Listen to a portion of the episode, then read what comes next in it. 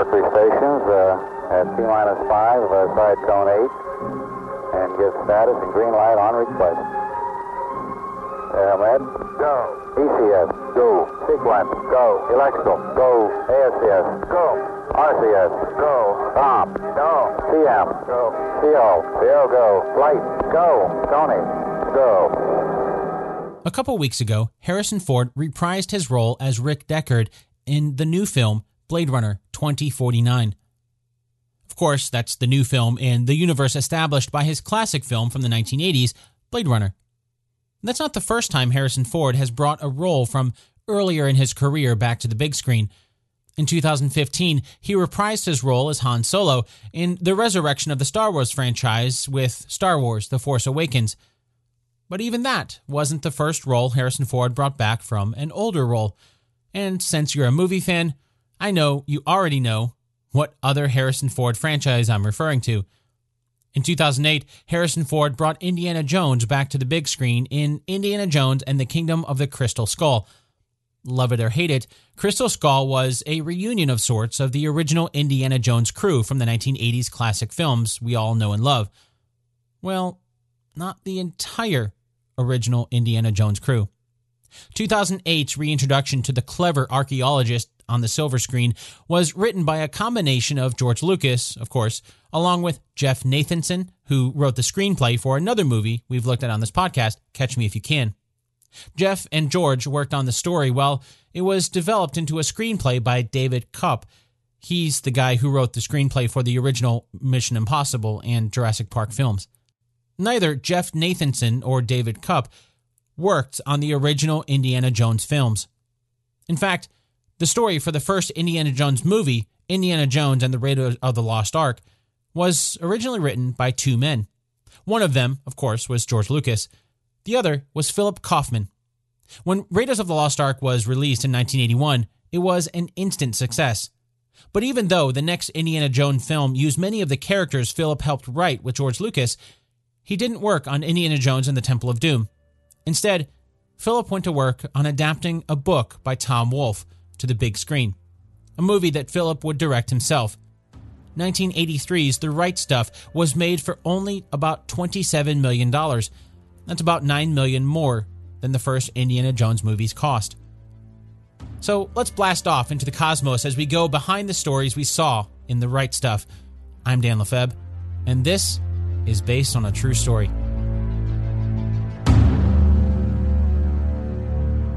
It's time for two truths and a lie. Listen closely for the two truths scattered throughout the episode. Then, by a simple process of elimination, you'll know which one was a lie. And of course, as always, we'll do a recap at the end of the episode to see how well you did. Okay, here are the two truths and one lie. Number one only six of the original seven Mercury astronauts flew a Mercury mission. Number two, Chuck Yeager was the first to break the sound barrier. Number three, the Americans were the first to put a human into outer space. To give you a peek behind the show, just the other day I got an email from a really huge podcast network wanting to see if they could buy ad spots on my show. It's not the first time I've heard from sponsors who want to advertise on my show, but it's the first time a major podcast network reached out. I won't say who, but let's just say they've got some of the top podcasts in the world. Honestly, I gave it some thought, but I decided not to. This show is 100% supported by you, the fans of the show, and as long as I can keep it that way, it will continue to be that way. So think of this like my call for donors to help support the show. There's some great perks for patrons of the show, including some bonus episodes that get released periodically, uh, about once a month or so, and more. Best of all, you get to know your money is going right back into the show to pay for research material, hosting, and basically the various costs of the show. You can subscribe to be a patron of the show and keep it going over at patreon.com slash based on a true story podcast. Once again, that's patreon.com slash based on a true story podcast. And with that, let's compare history with Hollywood's version of The Right Stuff.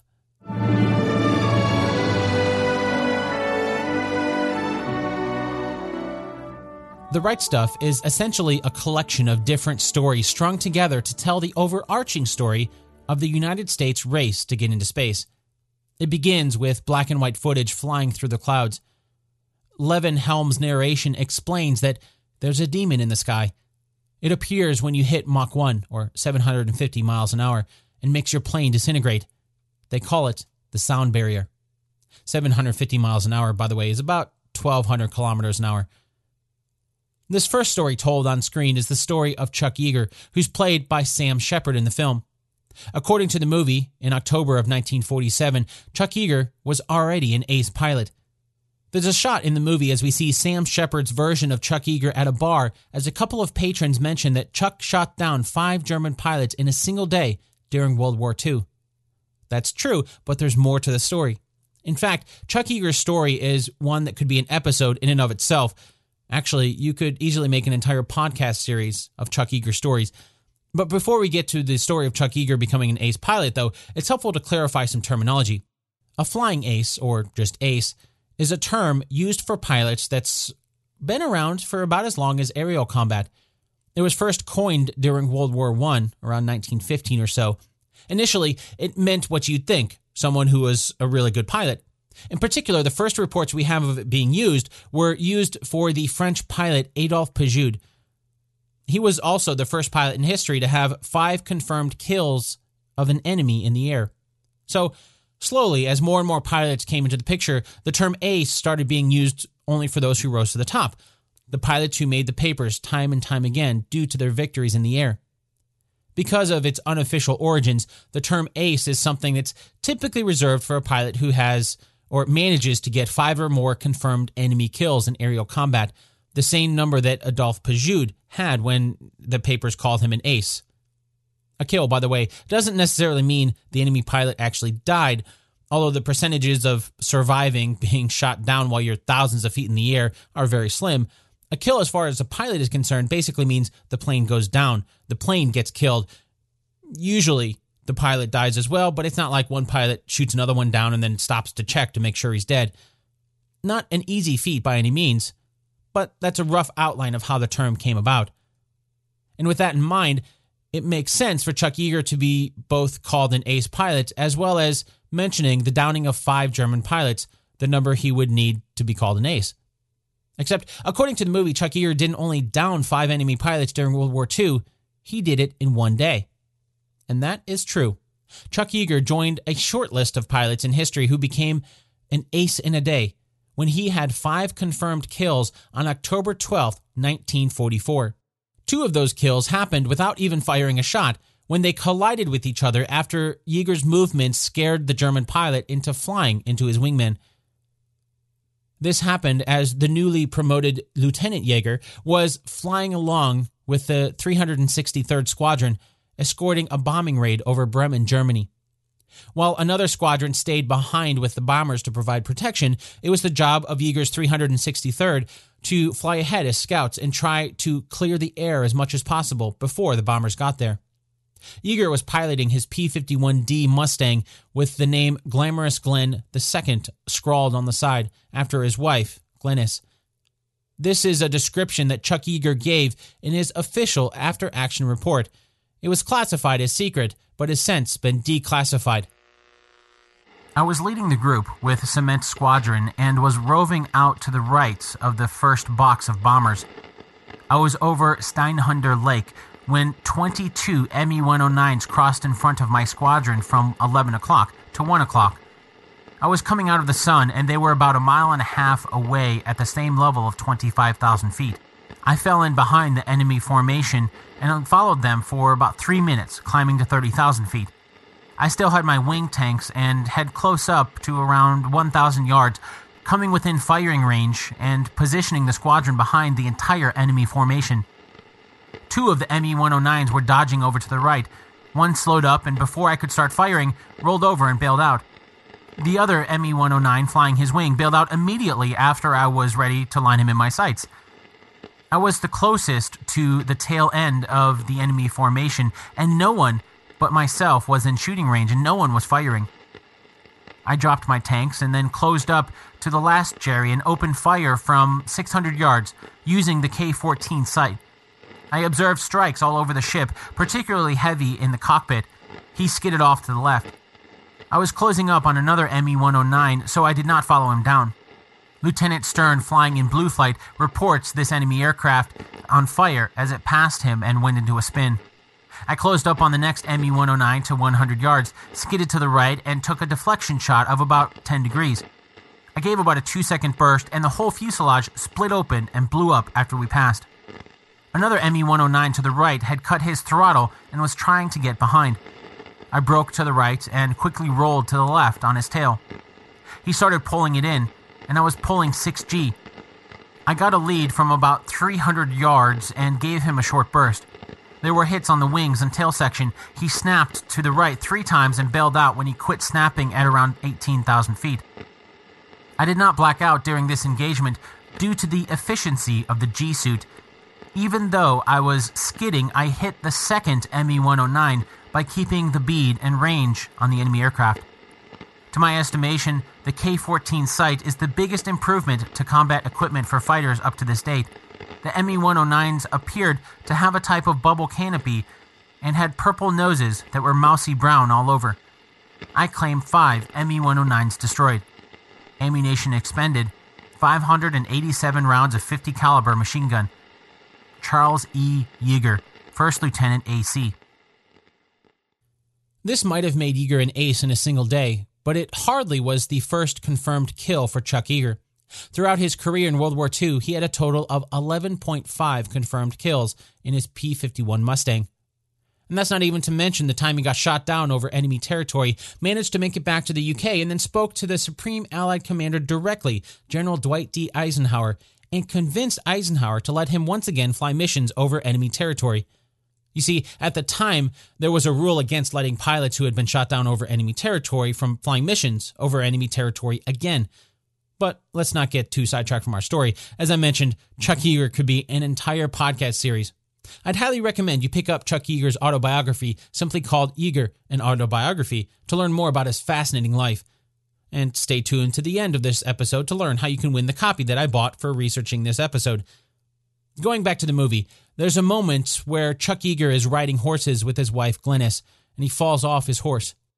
Then, the text on screen says it's October 14th, 1947, when Chuck Yeager, with broken ribs from falling off of the horse, makes history by becoming the very first person to break the sound barrier. That is true, even down to many of the side stories shown in the film. The first one being back at the bar we talked about just before, when we saw some guys from the Army Air Force try and convince another pilot they just refer to as Slick to fly. Slick wanted $150,000 to fly the X 1, but Chuck Yeager volunteered to do it for free, or at least his normal salary. So they went with Chuck first. That's true. Slick's real name was Chalmers Goodlin, and in the film he's played by William Russ. He actually did ask for $150,000. It's about the same as $1.68 million today. Seems like a lot to fly a plane, but of course, this was a test plane. Chances of landing safely were slim. So, test pilots had the idea of, at least if they weren't going to come back, their family would be set up for life. Anyway, that didn't matter because Chuck Yeager ended up being selected after he volunteered. Oh, and as a quick little side note here, I couldn't find a date for when this actually went down. If the selection process between Slick and Chuck Yeager happened on the same day or not, but it's important to point out that there's a chance it wasn't guys from the U.S. Army Air Force trying to find a test pilot, because on September 18th, 1947, the U.S. Army Air Force officially dissolved at the same time that the U.S. Air Force was officially formed as a separate branch of the military. Another of the details the movie gets right is when Chuck Yeager tried to cover up the fact he had broken ribs. Just like the movie shows, Chuck didn't want to tell anyone out of fear that they would scrub the flight. So he only told his wife, along with one of the other pilots in the program, Jack Ridley, who's played by Levon Helm in the film. Although the movie doesn't show that in the time between the fall and the flight, Chuck went to a doctor to get his ribs taped in an attempt to help with the pain. It didn't really help because by the time Chuck got into the pilot seats, he was in excruciating pain. And just like the movie shows, Jack Ridley helped keep Chuck's secret and even helped by sawing off a broom handle so Chuck Yeager could close the hatch of the X 1 plane. They tested it a couple times on the ground and it seemed to work, so they went with it. Yet another detail the movie gets right is when the movie shows the Orange Bell X 1 airplane with the name Glamorous Glennis on the side. As with all of his planes, just like the movie shows, the real X 1 was named after Chuck Yeager's wife, Glennis. Oh, in, in the movie, Glennis Yeager is played by Barbara Hershey. On October 14th, 1947, Chuck Yeager made history by becoming the first human in history to break the sound barrier and go Mach 1, or 750 miles an hour. Although technically Mach 1 changes depending on how high you are, but at sea level, it's about 760 miles an hour. As a little side note, the movie implies that after Chuck Yeager broke the speed barrier, the government tried to keep it a secret. This happens when we see one of the officers stopping a phone call from going out to the newspapers to report Chuck Yeager's feat. That's true. Initially, the military tried to keep the fact that they'd managed to break the sound barrier a secret. It wasn't until the following year, in 1948, when reports of the event were leaked to the press. Then, faced with insurmountable evidence, the government acknowledged the feat and instantly Chuck Yeager became a household name. But anyway, if you're listening to this on the day it's released, then of course you'll probably be able to guess why I decided to tackle the right stuff this week. Two days ago, it was the 70th anniversary of Chuck Yeager's historical flight. And to be honest, I wanted to make this episode special, so I actually reached out to Chuck Yeager, who, as of this recording, is still alive at the age of 94, to see if he'd be willing to come on the show to talk about what it was like. I didn't really expect to hear anything back, but I was shocked when I heard back the very next day he respectfully declined, so I won't be having him on. In my own mind, maybe he even listened to an episode or two of the podcast to decide if he wanted to come on the show. Not sure what that means since he declined, but I still consider it an absolute badge of honor that I was declined for an interview by Chuck Yeager, and maybe, just maybe, he's listened to the show. Sorry, if you can't tell, he's someone who I read about as a child, so I got starstruck simply with a declined interview. okay, going back to the movie. After we see Chuck Yeager break the sound barrier, we see Dennis Quaid's version of Gordon Cooper arrive at Edwards Air Force Base with his family. While the movie doesn't really focus on this point, it's worth pointing out that Edwards Air Force Base was indeed where Chuck Yeager's first flight took place, or the flight where he broke the sound barrier. But in 1947, it was actually called Muroc Army Airfield. That name was just the name of a nearby town, Corum, reversed. In 1949, Muroc Army Airfield was renamed Edwards Air Force Base to honor Captain Glenn Edwards, a test pilot stationed out of Muroc who died when his Northrop YB 49 crashed near the base on June 5, 1948. As a little side note, if you're not familiar with the Northrop YB 49, it was a prototype bomber that was basically a flying wing. Have you ever heard of the B 2 bomber? Well, the YB 49 was the precursor to the B 2 and they were flying it back in the 1940s. And right now, all of the conspiracy theorists are yelling at me saying, if the Air Force had the technology in the 1940s to develop a flying wing that looks a lot like a triangle shaped UFO, then what sort of technology do they have now? Well, that's a podcast for another day. Anyway, the character that Dennis Quaid plays in the movie, Gordon Cooper, was indeed a real person and someone who those same UFO fans are probably familiar with. After all, the real Gordon Cooper claimed to see UFOs over his career and went to his grave in 2004 holding on to the belief that the U.S. government was covering up facts about UFOs. As a fun little side note, Gordon was born in 1927, just a few minutes away from where I live in Shawnee, Oklahoma, just outside my hometown of Oklahoma City. But the movie's timeline seems to be a bit off. We can clearly see the text on screen as Dennis Quaid's version of Gordon Cooper arrives at Edwards saying it's 1953. However, according to NASA's official biography of Gordon Cooper, he didn't arrive at Edwards until a few years later. This is straight from NASA's bio. Quote, Cooper, an Air Force colonel, received an Army commission after completing three years of schooling at the University of Hawaii. He transferred his commission to the Air Force and was placed on active duty by that service in 1949 and given flight training. His next assignment was with the 86th Fighter Bomber Group in Munich, Germany, where he flew F 84s and F 86s for four years. While in Munich, he also attended the European extension of the University of Maryland Night School. He returned to the United States and, after two years of study at AFIT, received his degree. He then reported to the Air Force Experimental Flight Test School at Edwards Air Force Base, California, and upon graduating in 1957, was assigned as an aeronautical engineer and test pilot in the Performance Engineering branch of the Flight Test Division at Edwards. His responsibilities there included the flight testing of experimental fighter aircraft. That acronym AFIT that the bio mentions is the Air Force Institute of Technology that's located at the United States Air Force headquarters at Wright Patterson Air Force Base near Dayton, Ohio. But Gordon isn't the only one that the movie shows at Edwards before they actually got there. Remember that scene in the film where Dennis Quaid's version of Gordon Cooper is grilling out with some other pilots? Then an airplane soars overhead, and they mention it's Scott Crossfield flying a D 558 Phase 2 plane. The other pilots at the cookout with Gordon are Deke Slayton and Gus Grissom. Deke is played by Scott Paulin in the film, and Gus is portrayed by Fred Ward on screen. Like Gordon Cooper, the timeline of NASA's official biographies for Deke Slayton and Gus Grissom don't really line up with this. Deke Slayton was assigned to Edwards in 1955, with both Gordon Cooper and Gus Grissom arriving the following year. Oh, and neither Gordon Cooper or Gus Grissom trained at Langley Field. So when Dennis Quaid's version of Cooper in the film mentioned that, that would be incorrect in remembering their time together at Langley. That time never happened.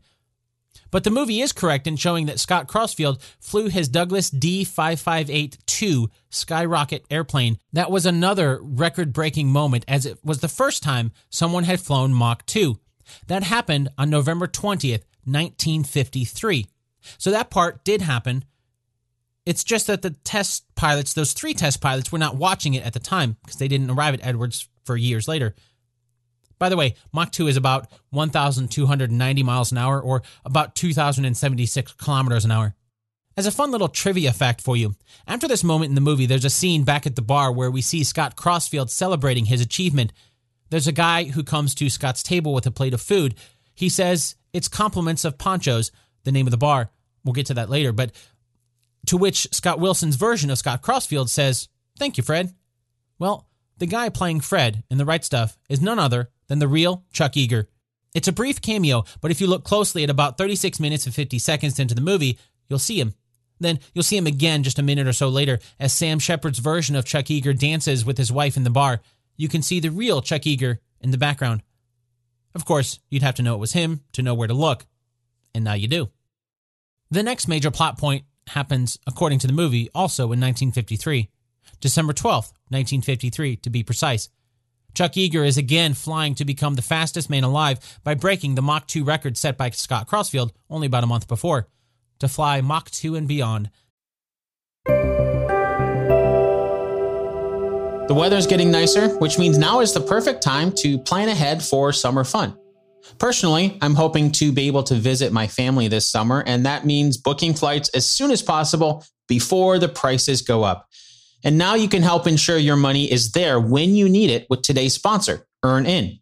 Just download the EarnIn app, verify your paycheck, and watch your earnings tick up as you work. Access up to $100 a day and up to $750 per pay period so you can start making your summer plans now.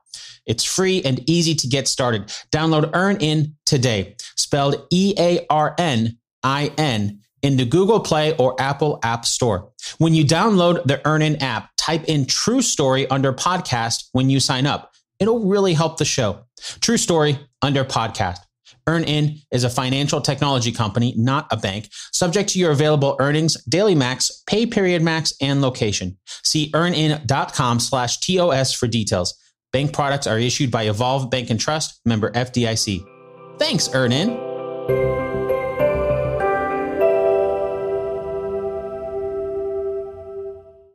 The movie doesn't show exactly how fast Chuck Yeager went this time, but we see the Mach meter go near 2.5 before Chuck blacks out and the plane starts to fall from the sky. That's very accurate. In truth, Chuck Yeager, who was a major at this point, flew an updated version of the X 1. This was the Bell X 1A rocket plane that had a theoretical top speed of Mach 2.3. Of course, no one had ever flown it that fast. That's just what the engineers thought it could top out at. By the time Major Chuck Yeager hit Mach 2.44, the fastest any man had ever traveled before, he was about 80,000 feet above the ground. That's about 24,000 meters or about 15 miles above the ground. Oh, and in case you're wondering, space is about 62 miles above the Earth. Technically, it's not like there's a wall, so it's not like at 61.9 miles, you're in the atmosphere, and then 62.0, you're in pitch black outer space. But anyway, there basically was plenty of sky between Major Yeager's plane and space. But there was also plenty of sky between Major Yeager's plane and the ground. So when the rocket engine keeping him in the sky shut down, it only took 51 seconds for his plane to lose 51,000 feet of altitude. In less than a minute, Major Yeager went from over 15 miles and 80,000 feet or 24,000 meters above the ground to about 5.5 miles and 29,000 feet or about 8,800 meters above the ground. That's a rate of about 1,000 feet per second, meaning in another 29 seconds, Major Yeager's X 1A would have shattered all over the ground. And the movie correctly shows that during his attempts to regain control, Major Yeager's head cracked the plane's canopy with his helmet. Afterward, he would joke about the near death situation, saying that he would have used the X 1A's ejection seat if it had one. So, as you can probably guess, the movie also correctly shows that Major Chuck Yeager managed to recover in time and land his plane safely back at Edwards. After this, back in the movie, we see a few brief and purposely vague shots along with some text on screen that reads Star City, Russia, October 4th, 1957. Then we see a conference room full of men, and someone bursts into the room saying, It's called Sputnik. Of course, we don't know if this particular scene is true. We don't know a lot of details about the stuff that happened behind closed door, top secret levels of the government, but the basic gist is true. October 4th, 1957 was indeed the correct date for the Soviet Union's launch of Sputnik. It was the world's first artificial satellite to make it to space. At about 23 inches or 53 centimeters in diameter, Sputnik was pretty much just a small round metal sphere with four long sticks coming out of it. Those sticks were antennae that were sending periodic pulses. Because Sputnik only made it to low Earth orbit, those radio pulses could be heard by everyone in the world.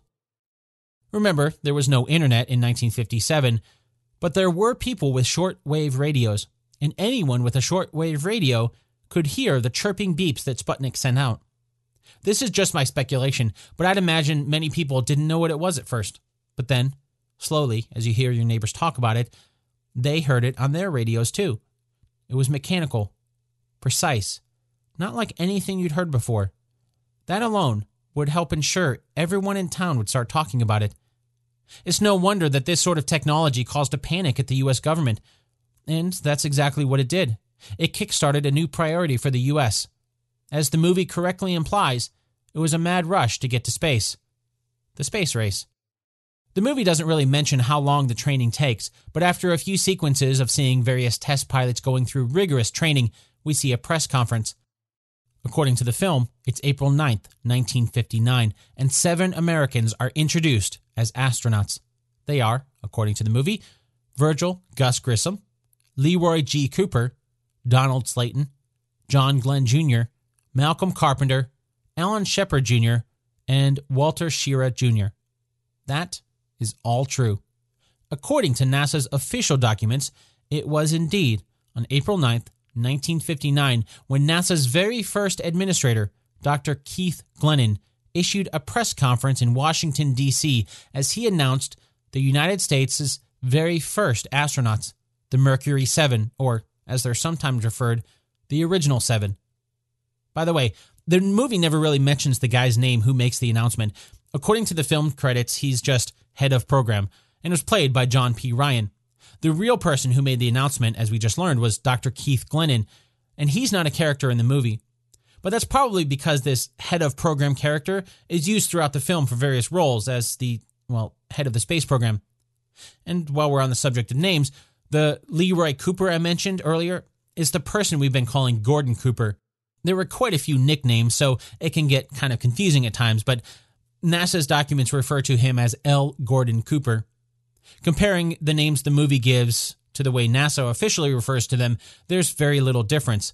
Here's how NASA officially refers to them M. Scott Carpenter, Walter M. Schirra Jr., and Alan B. Shepard Jr. Three Air Force pilots L. Gordon Cooper Jr., Virgil I. Gus Grissom, and Donald K. Deke Slayton along with Marine Corps aviator John H. Glenn Jr. In the film, we have Charles Frank playing Scott Carpenter, Lance Henriksen playing Walter Schirra, Scott Glenn playing Alan Shepard, Of course, Dennis Quaid playing Gordon Cooper, Fred Ward playing Gus Grissom, Scott Paulin playing Deke Slayton, and Ed Harris playing John Glenn. Whew. Going back to the movie, after we're introduced to the astronauts, there's a bit of text on screen that says it's Cape Canaveral, two months later. So that would be June of 1959. By the way, Cape Canaveral is about an hour outside of Orlando, Florida, and it's the home of Kennedy Space Center. Well, that's what it's called now. That's a name that it was given on November 29th, 1963, just seven days after President John F. Kennedy was assassinated. In 1959, it was the Marshall Space Flight Center. Anyway, in the movie, we see a few different sequences of rockets launching and then blowing up. There's no one on them. We know this because we can see the Mercury astronauts watching them blow up, but the storyline here is that the film is trying to get across that there was a lot of failure. There were a lot of rockets launched that exploded before NASA got it right. All of that is true, and while the movie alludes to the name from time to time, what it's referring to here was Project Mercury. According to NASA's official documentation, Project Mercury was launched on October 7, 1958, about six days after the National Advisory Committee for Aeronautics, or NACA, was reorganized and renamed to the National Aeronautics and Space Administration, or NASA, or NASA. And while the movie focuses on the search for astronauts first, it's not like NASA was waiting on their development of the spacecraft to deliver the astronauts into space while they searched for the right candidates. Well, as you can probably imagine, there were indeed a lot of failures before successes. The basic idea for Project Mercury was to repurpose designs from intercontinental missiles so they could put a space capsule on top with, as the movie implies, the idea that the astronaut is in the capsule. But the timing in the movie seems to be a bit arbitrary. In June of 1959, they were running rocket tests, but it's not like they started in June, nor did they end in June.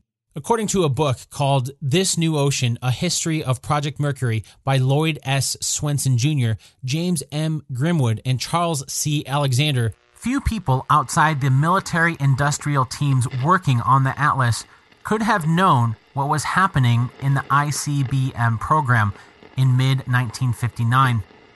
The fourth and supposedly standard version of the Atlas ICBM, designated Atlas D, rapidly supplanted the third development version, called Atlas C, during the summer of 1959. Earlier A and B models, fired in 1957 and 1958, had phased through C and into D concurrently. The Air Force committed itself in December 1958 to supply NASA with standard Atlas Ds for all Mercury missions. The first installment on this commitment came due in September at the same time that the weapon system was to prove itself operational. Since April 14, 1959, when the first Series D missile exploded 30 seconds after liftoff, only four other Atlas Ds had been launched, the second and third of which were partial failures or partial successes, depending upon one's point of view. Now, if you recall, the press conference we saw in the movie announcing the astronauts was on April 9, 1959. So it would appear just a few days later, the first Atlas D missile exploded a few seconds after liftoff. So, why the movie picks up the story two months after April 1959 seems a bit odd. Oh, and if you want to read the book that that quote comes from, there's a digital version of that book published for free on NASA's website. As always, I'll add that to the links for this episode over at basedonatruestorypodcast.com. Back in the movie, the next big event happens when we see a few vague events happening along with text on screen, indicating once again we're in Star City, Russia.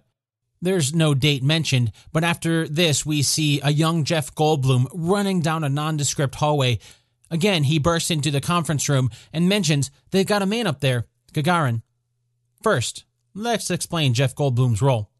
If you recall, he was also one of the men alongside Harry Shearer who recruited the astronauts this little running gag of him, well, running down the hallway to burst into a conference room every time the Russians one up the Americans in space seems to be just that a gag. And since both Jeff Goldblum and Harry Shearer are simply cast in the movie as, quote, recruiter, end quote, uh, they don't actually have any names, there's no real indication about why the same recruiter would be now a messenger. It's probably safe to say they're fictional characters. What's not fictional is Star City, Russia. That's what people called the location of the training center in Moscow for the Soviet space program. Technically, it was called the Cosmonaut Training Center and was based just outside of Moscow proper in a city of its own built specifically for the center, Star City. The name that's mentioned by Jeff Goldblum as he burst into the room, Gagarin, is also based in truth. His full name was Yuri Gagarin and became the first human being to fly into space when he orbited the Earth on April 12, 1961. As a little side note, the Cosmonaut Training Center in Star City would officially be renamed the Yuri Gagarin Cosmonaut Training Center in 1969 to honor Yuri after he was killed in 1968 while piloting a MiG 15 fighter jet. He was only 34 at the time of his death. On the heels of the Soviets making it into space, the Americans had a new fire lit under them to get someone into space as well. According to the movie, this happens on May 5th, 1961, when we see Scott Glenn's version of Alan Shepard, after being forced to wait so long he had to urinate in his suit, finally get shot up into space before the capsule comes right back down for a short 15 minute flight.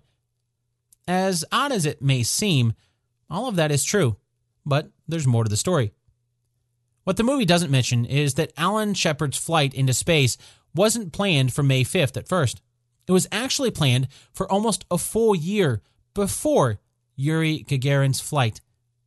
April 26, 1960 was the first scheduled launch.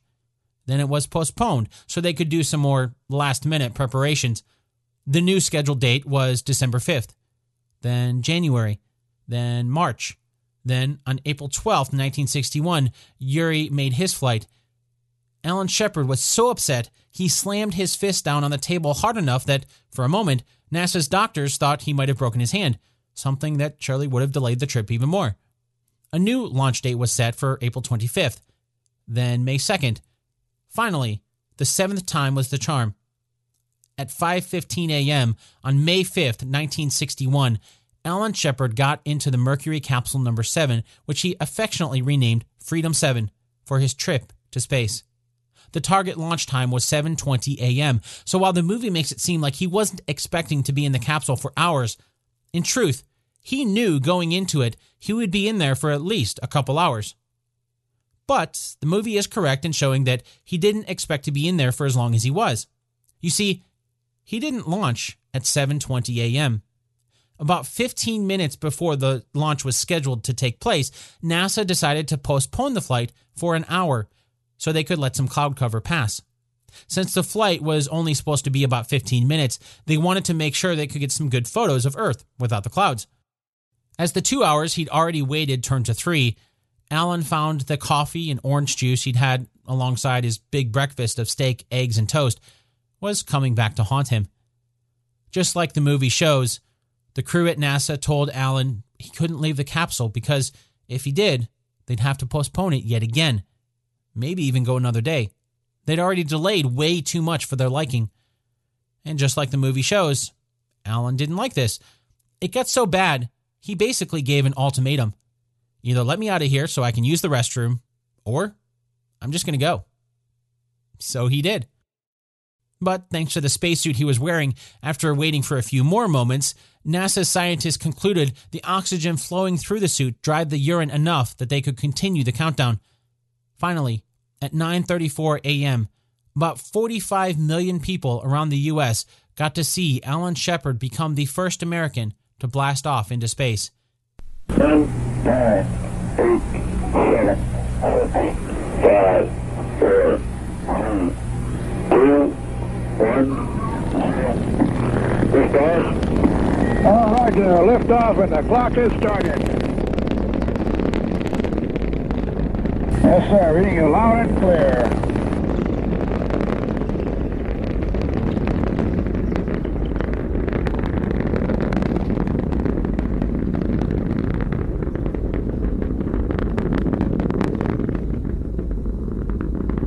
This is Freedom 7. The fuel is go 1.2 G. Cabin at 14 psi. Oxygen is go.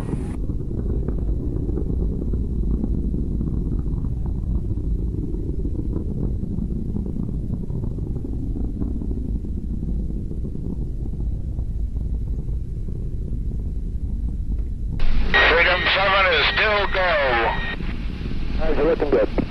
Exactly 15 minutes and 28 seconds later, he came back. In that time, Chuck Yeager's previous record of Mach 2.44, or about 1,620 miles an hour, or 2,609 kilometers an hour, was smashed when Alan traveled at speeds up to 5,134 miles an hour. That's 8,262 kilometers an hour. Going back to the movie, the next to go up into space is Gus Grissom. We see text on screen that says it's July 20th, 1961, and Dennis Quaid's version of Gordon Cooper and Fred Ward's version of Gus Grissom are talking in a bar about how Gus is going into space the next day. That timing is true. Although, again, the movie doesn't really mention that Gus's mission was pushed back as well.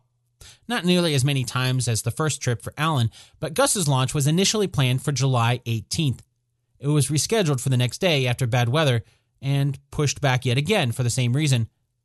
Finally, Gus Grissom became the second American into space when he launched in the capsule under the call sign Liberty 7 on July 21st, 1961. His mission lasted a few seconds longer than Alan Shepard's at 15 minutes and 37 seconds. And I have the Vox on.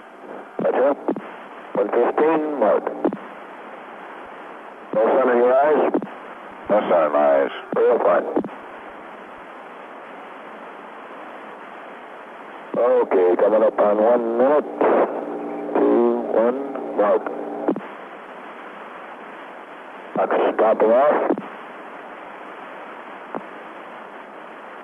Front force cut off. 50. Thirty-five. 40. Okay, have a good trip, Bud. We'll see you below. All right, Roger.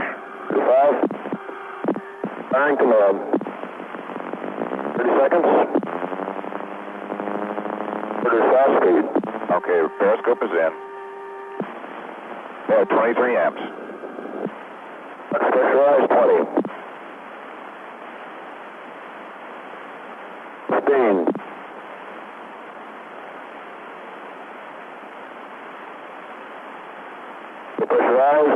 Ten. Five. Drop. Ignition. Liftoff. Uh, Roger, this is Liberty Bell 7. The clock is operating. Loud and clear, Jose. Don't cry too much. Okie doke. According to the movie, after Gus returns, there's some mix up after his capsule splashes into the water. A retrieval helicopter is waiting for Gus's okay to pull up the capsule when the hatch blows, allowing water to start pouring in, making it impossible to recover the capsule. That's true, as is the immense amount of conspiracy that surrounded the event. Was it actually Gus Grissom blowing the hatch before he was supposed to? Or was it a malfunction? Well, let's lay out some of the facts so you can make a determination for yourself. Let's start with NASA's official position. This comes from the mission archive on NASA's website. Flight successful, but the spacecraft was lost during the post landing recovery period as a result of premature actuation of the explosively actuated side egress hatch. The capsule sank in 15,000 feet of water shortly after splashdown. The astronaut egressed from the spacecraft immediately after hatch actuation and was retrieved after being in the water for about three to four minutes. That doesn't give a lot of detail, perhaps because, well, we just don't know all of the details except for what the one person who was there had to say about what happened. So let's get into his details. This is what happened according to the real Gus Grissom, as given in the official NASA report for the Mercury Redstone 4 mission. The spacecraft landing in the water was a mild jolt, not hard enough to cause discomfort or disorientation. The spacecraft recovery section went under the water, and I had the feeling that I was on my left side and slightly head down. The window was covered completely with water, and there was a disconcerting gurgling noise. A quick check showed no water entering the spacecraft. The spacecraft started to slowly right itself, As soon as I was sure the recovery section was out of the water, I ejected the reserve parachute by actuating the recovery aids switch. The spacecraft then righted itself rapidly. I felt that I was in good condition at this point and started to prepare myself for egress. I had previously opened the faceplate and had disconnected the visor seal hose while descending on the main parachute. The next moves in order were to disconnect the oxygen outlet hose at the helmet, unfasten the helmet from the suit, release the chest strap, release the lap belt and shoulder harnesses, release the knee straps, disconnect the biomedical sensor, and roll up the neck dam. The neck dam is a rubber diaphragm that is fastened on the exterior of the suit below the helmet attaching ring. After the helmet is disconnected, the neck dam is rolled around the ring and up around the neck, similar to a turtleneck sweater. This left me connected to the spacecraft at two points the oxygen inlet hose, which I needed for cooling, and the helmet communications lead. At this time, I turned my attention to the door. First, I released the restraining wires at both ends and tossed them towards my feet. Then I removed the knife from the door and placed it in the survival pack. The next task was to remove the cover and safety pin from the hatch detonator. I felt at this time that everything had gone nearly perfectly and that I would go ahead and mark the position switch chart as had been requested. After about three or four minutes, I instructed the helicopter to come on in and hook onto the spacecraft and confirmed the egress procedures with him. I unhooked my oxygen inlet hose and was lying on the couch, waiting for the helicopter's call to blow the hatch. I was lying flat on my back at this time, and I had turned my attention to the knife in the survival pack, wondering if there might be some way I could carry it out with me as a souvenir. I heard the hatch blow. The noise was a dull thud, and looked up to see blue sky out the hatch, and water started to spill over the door sill. I lifted the helmet from my head and dropped it, reached for the right side of the instrument panel, and pulled myself through the hatch. After I was in the water and away from the spacecraft, I noticed a line from the dye marker can over my shoulder. The spacecraft was obviously sinking, and I was concerned that I might be pulled down with it. I freed myself from the line and noticed that I was floating with my shoulders above water. The helicopter was on top of the spacecraft at this time, with all three of its landing gear in the water. I thought the co pilot was having difficulty hooking onto the spacecraft, and I swam the four or five feet to give him some help. Actually, he had cut the antenna and hooked the spacecraft in record time. The helicopter pulled up and away from me with the spacecraft, and I saw the personnel sling start down. Then the sling was pulled back into the helicopter and it started to move away from me. At this time, I knew that a second helicopter had been assigned to pick me up, so I started to swim away from the primary helicopter. I apparently got caught in the rotor wash between the two helicopters because I could not get close to the second helicopter, even though I could see the co pilot in the door with the horse collar swinging in the water. I finally reached the horse collar, and by this time I was getting quite exhausted. When I first got into the water, I was floating quite high up. I would say that my armpits were just about at the water level. But the neck dam was not up tight, and I had forgotten to lock the oxygen inlet port, so the air was gradually seeping out of my suit. Probably the most air was going out around the neck dam, but I could see that I was gradually sinking lower and lower in the water and was having a difficult time staying afloat. Before the co pilot finally got the horse collar to me, I was going underwater quite often. The mild swells we were having were breaking over my head, and I was swallowing some salt water. As I reached the horse collar, I slipped into it and I knew that I had it on backwards, but I gave the up signal and held on because I knew that I wasn't likely to slip out of the sling. As soon as I got into the helicopter, my first thought was to get on a life preserver so that if anything happened to the helicopter, I wouldn't have another ordeal in the water. Shortly after this time, the co pilot informed me that the spacecraft had been dropped as a result of an engine malfunction in the primary helicopter. Post flight. The post flight medical examination on board the carrier was brief and without incident. The loss of the spacecraft was a great blow to me, but I felt I had completed the flight and recovery with no ill effects.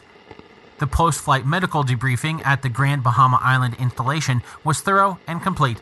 The demands on me were not unreasonable. And that's the end of Gus Grissom's account of what happened. As you can tell, it's a little different than what we see in the movie. For example, he mentions two helicopters instead of one. Something else worth pointing out is that while Fred Ward's version of Gus Grissom seems to panic a bit trying to get his helmet off in the movie, it certainly doesn't sound like he was panicking as he tried to get his helmet unfastened. Of course, it's hard to know for sure, but in the report, Gus said after unfastening the helmet that everything seemed to have been going perfect up to that point. And afterward, the movie doesn't really mention or spend much time on the fact that Gus himself almost drowned. His suit was causing him to sink and starting to swallow water. Fortunately, he was rescued in time. About 16 years after the movie was released, and some 38 years after Gus's capsule settled onto the ocean floor, a private expedition funded by Cosmosphere and the Discovery Channel managed to raise the capsule. That was in 1999. Even with the capsule, no one could determine for sure what happened. One of the men who helped in that expedition, though, was Gunter Wendt. Gunter, who wasn't in the movie at all, was an engineer who moved to the United States after the fall of Nazi Germany. He was in charge of the crews at the launch pads for NASA throughout the Mercury missions. The reason I mentioned Gunter is because he had a theory that perhaps the cover for the T handle that activated the hatch was lost at some point during the mission. Then Maybe all it would take would be a cord wrapping around the handle to accidentally have it pulled. Or maybe it was the cold in space followed by the heat of reentry that caused the handle to contract, melt, and then activate by accident. Ultimately, we don't really know what happened. According to the movie, this is something that had an effect on Gus Grissom. And while it was certainly dramatized for the film, the basic gist is true. A lot of people in NASA didn't believe the hatch blew by itself. They thought perhaps he blew the hatch prematurely, and as a result, he was directly responsible for the loss of the capsule. But there'd soon be evidence to help support Gus's claim that he was innocent. We'll talk about that here in a little bit. Going back to the movie, after Gus Grissom's splashdown debacle, we see a fire that burns the bar back at Edwards Air Force Base to the ground, and Chuck and Glennis Yeager walking through the charred remains. So, throughout this episode, I've really just mentioned it as the bar, as if it doesn't have a name. Of course it does, but the movie also doesn't really mention the real name. Remember when we learned about the real Chuck Yeager's cameo and he mentions the food is courtesy of Pancho's? Well, Pancho's may have been the nickname for the bar, but that wasn't its real name. The bar's real name was the Happy Bottom Riding Club, and it was founded by Pancho Barnes. In the movie, Pancho Barnes is played by Kim Stanley, and the real Pancho was a pilot herself. She was the founder of the first movie stunt pilots union, and in 1930, she broke Amelia Earhart's speed record. As another trivia fun fact for you, Pancho's grandfather was Thaddeus Lowe. He was the chief aeronaut during the American Civil War and formed the Union Army Balloon Corps. For that reason, he's often referred to as the grandfather of the United States Air Force. But really, he was Pancho's grandfather. After her career as a pilot, she settled onto land that she'd purchased in 1935. Then, as the then Muroc Army Air Base expanded during and after World War II, she opened a restaurant, bar, and hotel on her land. That was the beginning of the Happy Bottom Riding Club, which its loyal patrons affectionately referred to as Pancho's after her. There's even a brief moment where Kim Stanley's version of Pancho mentions she'll give a free steak to whomever breaks the sound barrier. That's actually true and so is the fire we saw in the movie. But as you can expect, there's more to the story there. You see, as Edwards Air Force Base continued to expand, the land that Pancho owned near the base became more and more valuable to the Air Force.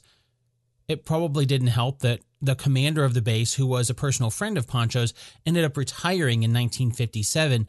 But even before his retirement, there were some indications that personnel changes in the Air Force were shifting against Pancho's favor. Of course, these are mostly rumors and conspiracies, but many think that as new personnel came onto Edwards Air Force Base that were not personal friends of Pancho, they pushed heavily on her to sell. But despite the land seemingly being more and more valuable as the base's desire to expand increased, the Air Force only ever offered Pancho next to nothing for the land. She refused. Then, Somehow, rumors started to circle around that the hotel at Pancho's place was actually a cover for a brothel. Because of these rumors, the Air Force enacted a rule that prohibited airmen from frequenting the Happy Bottom Riding Club. since that was pretty much everyone that went to visit her club, all of a sudden, she didn't have any patrons. A lawsuit was brought up citing slander, but then something even more strange happened. With the lawsuit still unsettled, on November 13th, 1953, the Happy Bottom Riding Club was the victim of a fire. No one really knows how it started. Now, if you've been listening closely, you've probably noticed something a little bit wrong with the movie's interpretation of our story here. The timeline. Gus Grissom's flight was on July 21st, 1961. The real Happy Bottom Riding Club caught fire in 1953. So, when the movie shows the fire after Gus's mission, the timeline is off. Speaking of which, going back to the movie's timeline, after seeing Pancho's burn down, we're whisked back into the space race as we see a young Jeff Goldblum announce yet another Russian achievement. This time it's Titov. That's also true, and it's something that happened on August 6th and 7th, 1961, when the 25 year old Gherman Titov became the first human to spend more than 24 hours in space as he orbited the Earth 17 times. And, just like the movie shows, it wasn't until February 20th, 1962, when the United States responded by sending John Glenn up into space in Friendship 7. He would orbit the Earth three times for a total duration of 4 hours, 55 minutes, and 23 seconds. You have firing signal. Godspeed, John Glenn. 10, 9, 8, 7, 6, 5, 4, 3, 3, 2, 1, 0.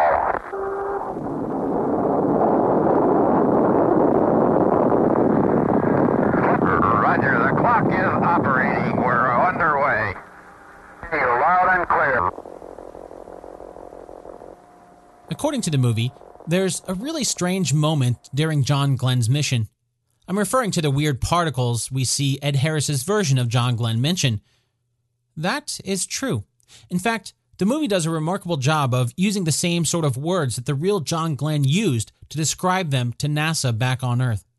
This is an excerpt from the official NASA report of John Glenn's Mercury Atlas 6 mission. The biggest surprise of the flight occurred at dawn. Coming out of the night on the first orbit, at the first glint of sunlight on the spacecraft, I was looking inside the spacecraft, checking instruments for perhaps 15 to 20 seconds. When I glanced back through the window, my initial reaction was that the spacecraft had tumbled and that I could see nothing but stars through the window. I realized, however, that I was still in the normal attitude. The spacecraft was surrounded by luminous particles. These particles were a light yellow green color. It was as if the spacecraft were moving through a field of fireflies. They were about the brightness of a first magnitude star and appeared to vary in size from a pinhead up to possibly three eighths of an inch. They were about 8 to 10 feet apart and evenly distributed through the space around the spacecraft. Occasionally, one or two of them would move slowly up around the spacecraft and across the window, drifting very, very slowly, and then gradually move off, back in the direction I was looking. I observed these luminous objects for approximately four minutes each time the sun came up.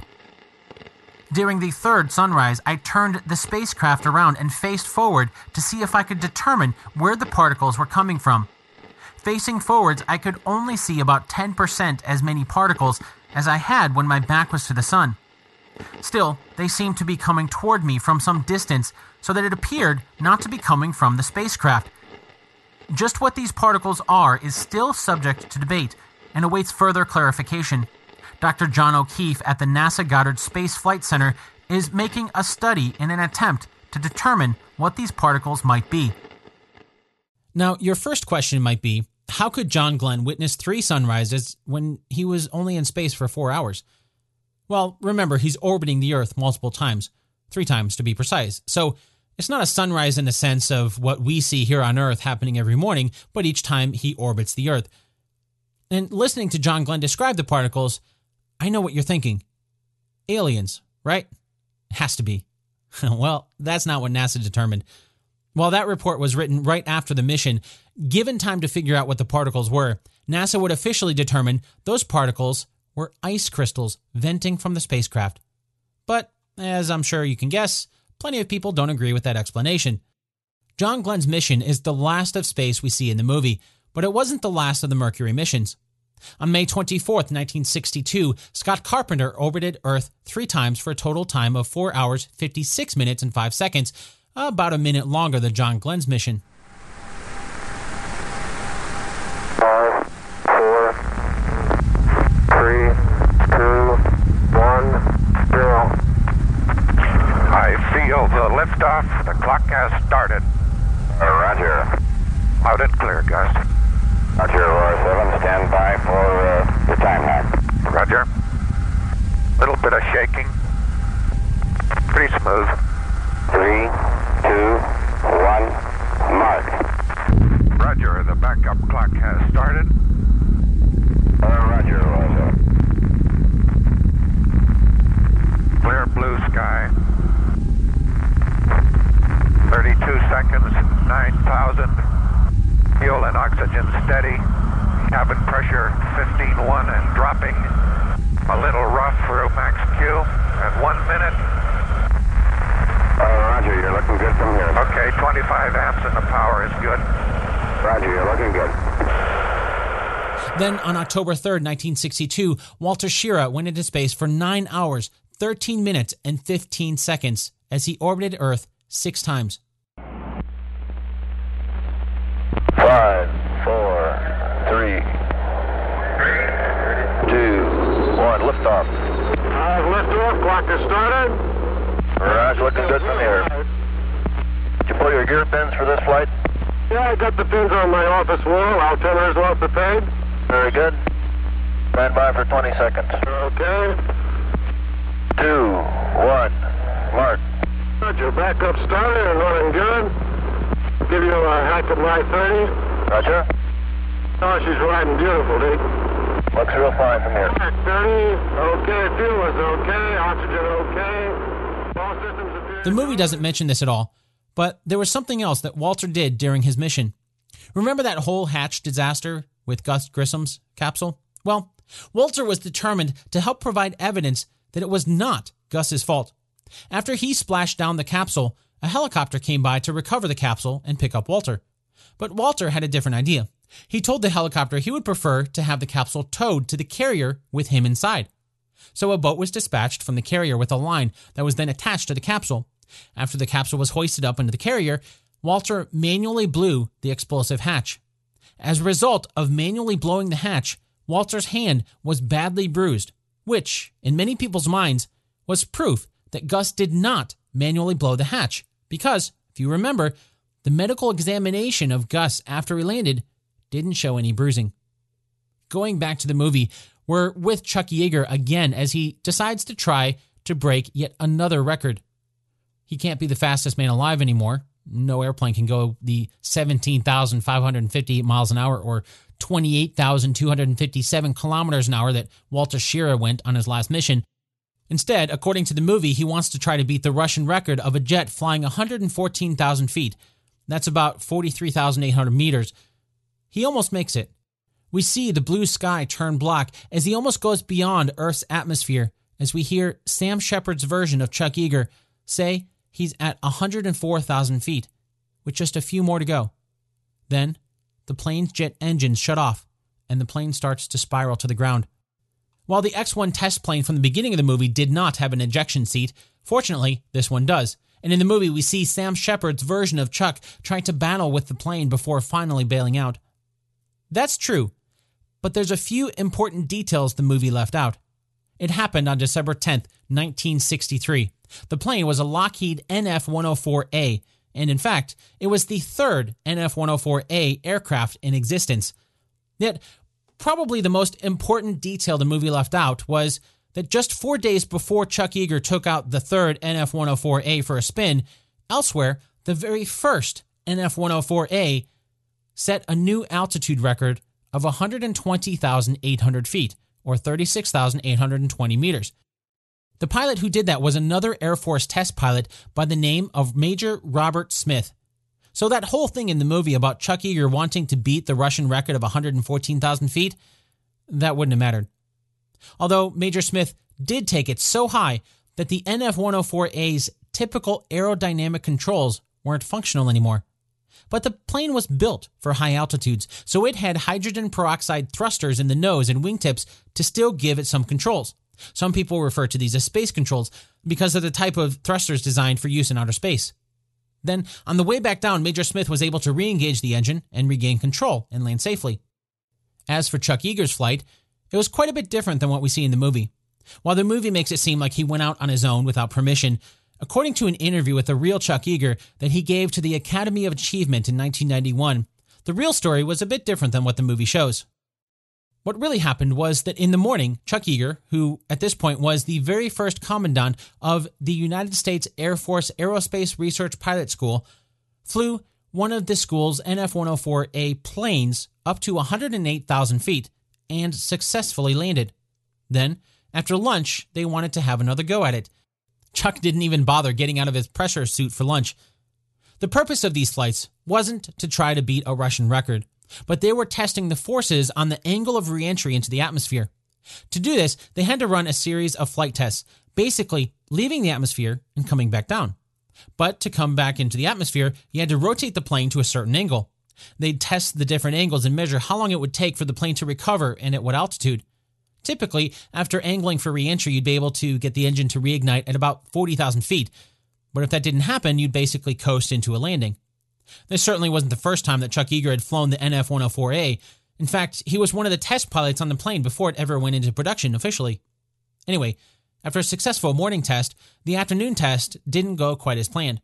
After hitting 104,000 feet, or 31,700 meters, he left the atmosphere as expected and started to plot his reentry. He'd say later he's not quite sure the reason why, but his best guess was that one of the thrusters on the nose didn't work, and for whatever reason, he wasn't able to get the nose down enough for reentry. So instead of successful reentry into the atmosphere, the plane went into a spin. Try as he might, he couldn't get control of the plane. Unlike what we saw in the movie, for the real thing, Chuck was talking to a crew on the ground that was busy recording all of the data. He said he couldn't get the plane out of a spin, and with only about 6,000 feet to spare, he bailed and parachuted to safety while the NF 104A crashed into the ground. Oh, and by the way, not only is the movie pretty inaccurate with the whole premise of this flight, but there's also a mistake in it. While Sam Shepard's version of Chuck Yeager is flying at about two hours and 46 minutes into the movie, if you look at the top right side of the frame, you'll see the aircraft that the camera is in in the foreground. It's only for a split second, so you might have to do what I did and go frame by frame, but it's there. And since it's nowhere else in these shots, I have a feeling we weren't supposed to see the plane that the camera is in. Anyway, after this, the final scene in the movie comes with text on screen saying it's March 15th, 1963. According to the movie, that's when the final Mercury mission takes place, as Gordon Cooper lifts off into space. We never really see him enter space, but watching Gordon's rocket is how the movie comes to an end. That is true, but if you remember when Chuck's crash was, then you'll know the movie flipped these around. The final manned Mercury flight was indeed Gordon Cooper's flight, on May 15, 1963.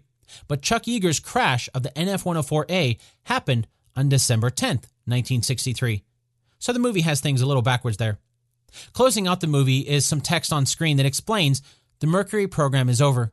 Four years later, according to the movie, Gus Grissom was killed along with two other astronauts in an Apollo capsule. Then it says that for that glorious day in May of 1963, Gordon Cooper was the greatest pilot anyone had ever seen as he completed 22 orbits around the world. That is all true. Well, if you want to get technical about it, using the term that glorious day might be incorrect. You see, Gordon Cooper's mission that started on May 15, 1963, did orbit the Earth 22 times, like the movie said, but it lasted for one day, 10 hours, 19 minutes, and 49 seconds. So technically more than a single glorious day. But that's nitpicking. By for status. Airmed. Go. ECS. Go. Sequence. Go. Electrical. Go. ASCS. Go. RCS. Go. Tom. Go. TM. Go. CO. Go. Flight. Go. Tony. I'm go. CO, I have your ready light. Roger. Airmed verify. Ready light. Airmed, uh, booster interlock to go. Go.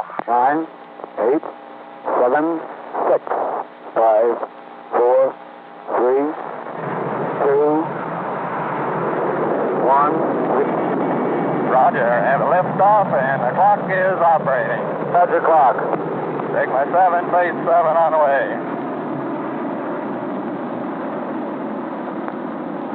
Standing by to start the backup clock. Roger. Three, two, one, mark. Roger, and the backup clock is running. Roger, you look good here, Gordo. Roger, feels good, buddy. Great sport. 30 seconds and fuel is go. Oxygen is go. Cabin pressure on the top peg altimeter is working. Hey, Roger, you're looking beautiful. What an afterburner.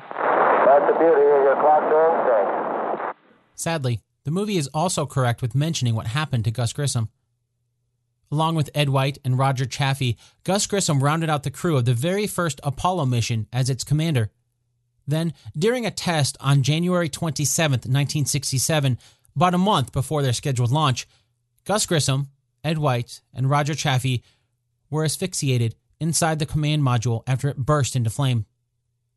But this wasn't before Gus Grissom became the first American to ever fly into space twice after he went back up as the pilot for Gemini 3. Today, Gus Grissom is buried at Arlington National Cemetery right alongside Roger Chaffee.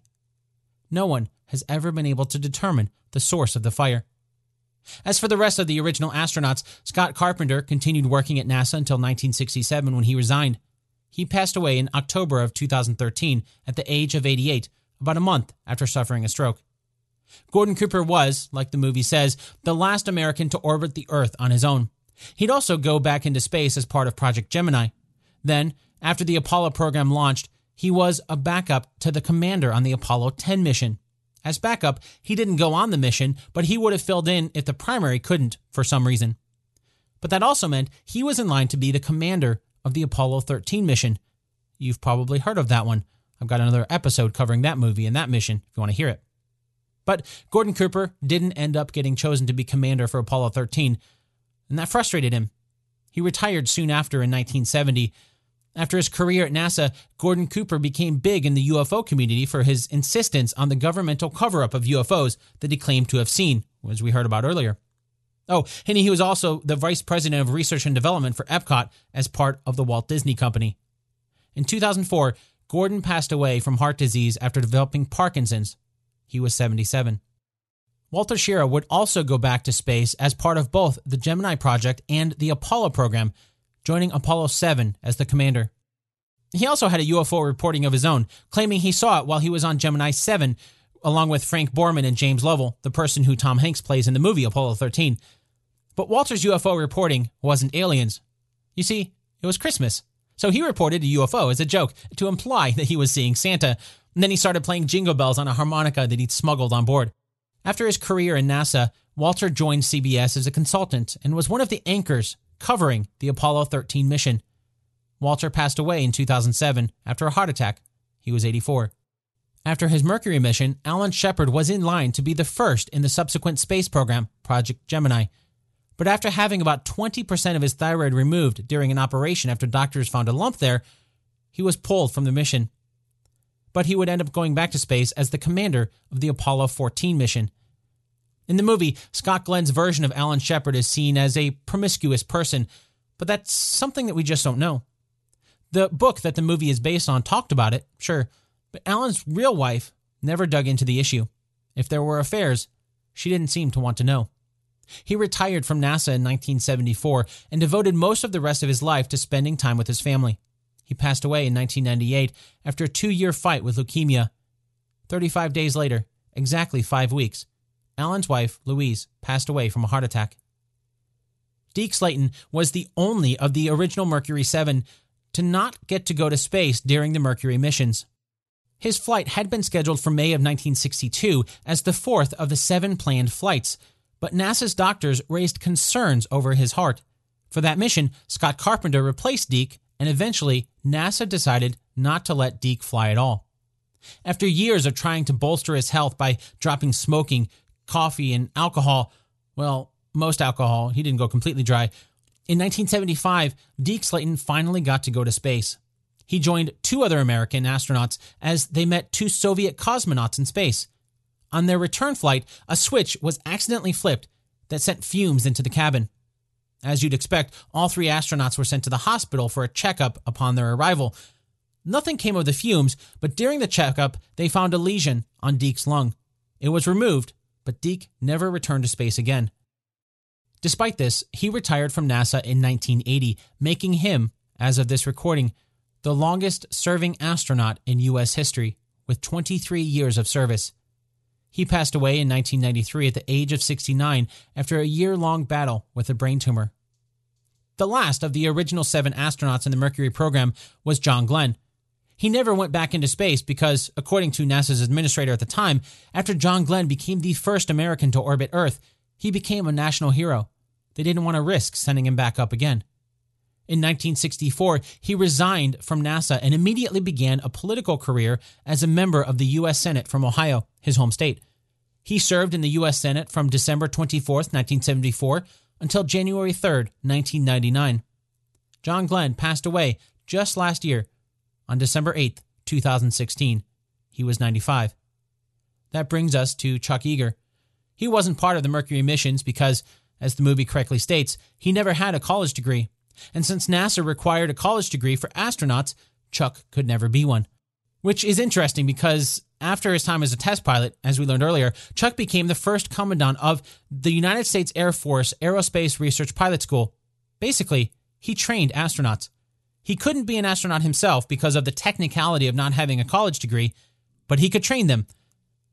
He became General Chuck Yeager in 1969 after being promoted to the rank of Brigadier General. He held that rank until he retired from the Air Force in 1975 after 33 years of service. Sadly, Glennis Yeager passed away from cancer in 1990. Thirteen years later, in 2003, General Yeager remarried to Victoria Scott D'Angelo, an actress whose sole acting career on IMDb is from 1985's Harrison Ford movie, Witness. And so, our story today that began with Harrison Ford seems to have come full circle. Today, General Yeager, who is 94 as of this recording, and his wife Victoria are living in California. This episode of Based on a True Story was written and produced by me, Dan Lefebvre. There's so much more to the story of the space race. Honestly, we could only scratch the surface here in a single episode, but if I had to pick one book I'd recommend you start out with to learn more about what you saw in the movie, I'd pick two. That's how much stuff there is. First, the book that the movie is based on. It's also called The Right Stuff, and it's written by Tom Wolfe. It's a great book that goes into even more detail on a lot of the things that you see in the movie. The other book I'd recommend is Chuck Yeager's autobiography. It's simply called Yeager, an autobiography. And yes, I know that some people say it Yeager, I say it Yeager. Anyway, I'll tell you what. If you want the copy of Yeager, an autobiography that I bought to research this episode, hang tight for a couple minutes and I'll let you know how you can get it at the end of the show. And as always, you can find a ton more resources for this episode over at basedonatruestorypodcast.com. Before we get to the answer to the two truths and a lie game, I'd like to shoot a thank you to Diane Student from the History Goes Bump podcast for becoming an official production assistant of the show over on Patreon. She doesn't know I'm doing this, but I wanted to plug her show because it really is great. If you're listening to this show, then I know you're a fan of history. So if you like history with a paranormal twist, be sure to check out her show. History Goes Bump. Along with her co host, Denise, they've got a lot of great interviews and tales to share about ghosts, hauntings, paranormal experiences, and more. You can find their show at historygoesbump.com. And they're indie podcasters too, so even better. Thanks, Diane. And so I don't fall too far behind on reviews, here's another five star review. This one comes from I Am Later, I A M L T R, over on Apple Podcasts. And it says, quote, this is one of my rare, not anything to do with crime podcasts that I listen to and I recommend to everyone. End quote. Thanks, I am later. I know true crime is incredibly popular and a lot of people only listen to true crime podcasts. And of course, this isn't a true crime show, although we've looked at some true crime movies before, like Black Mass and Zodiac. But it means a lot that you enjoy the show, even though it's not your favorite genre. Thanks so much. Okay, now it's time for the answer to our two truths and a lie game from the beginning of the episode. As a refresher, here are the two truths and one lie. Number one, only six of the original seven Mercury astronauts flew a Mercury mission. Number two, Chuck Yeager was the first to break the sound barrier. Number three, the Americans were the first to put a human into outer space. Did you find out which one is a lie? The lie is number three. As we learned, it was actually the Soviet Union who put the first human into space when Yuri Gagarin orbited the Earth on April 12, 1961. All right. Who wants Chuck Yeager's autobiography that I used researching this episode? I wish I could give a copy to everyone, but I've only got one to give out. So put your name in the virtual hat for winning a chance at this book by leaving a rating or review for the show on either Apple Podcasts or Facebook. Or you can do both, I guess, if you want to double your chances of winning.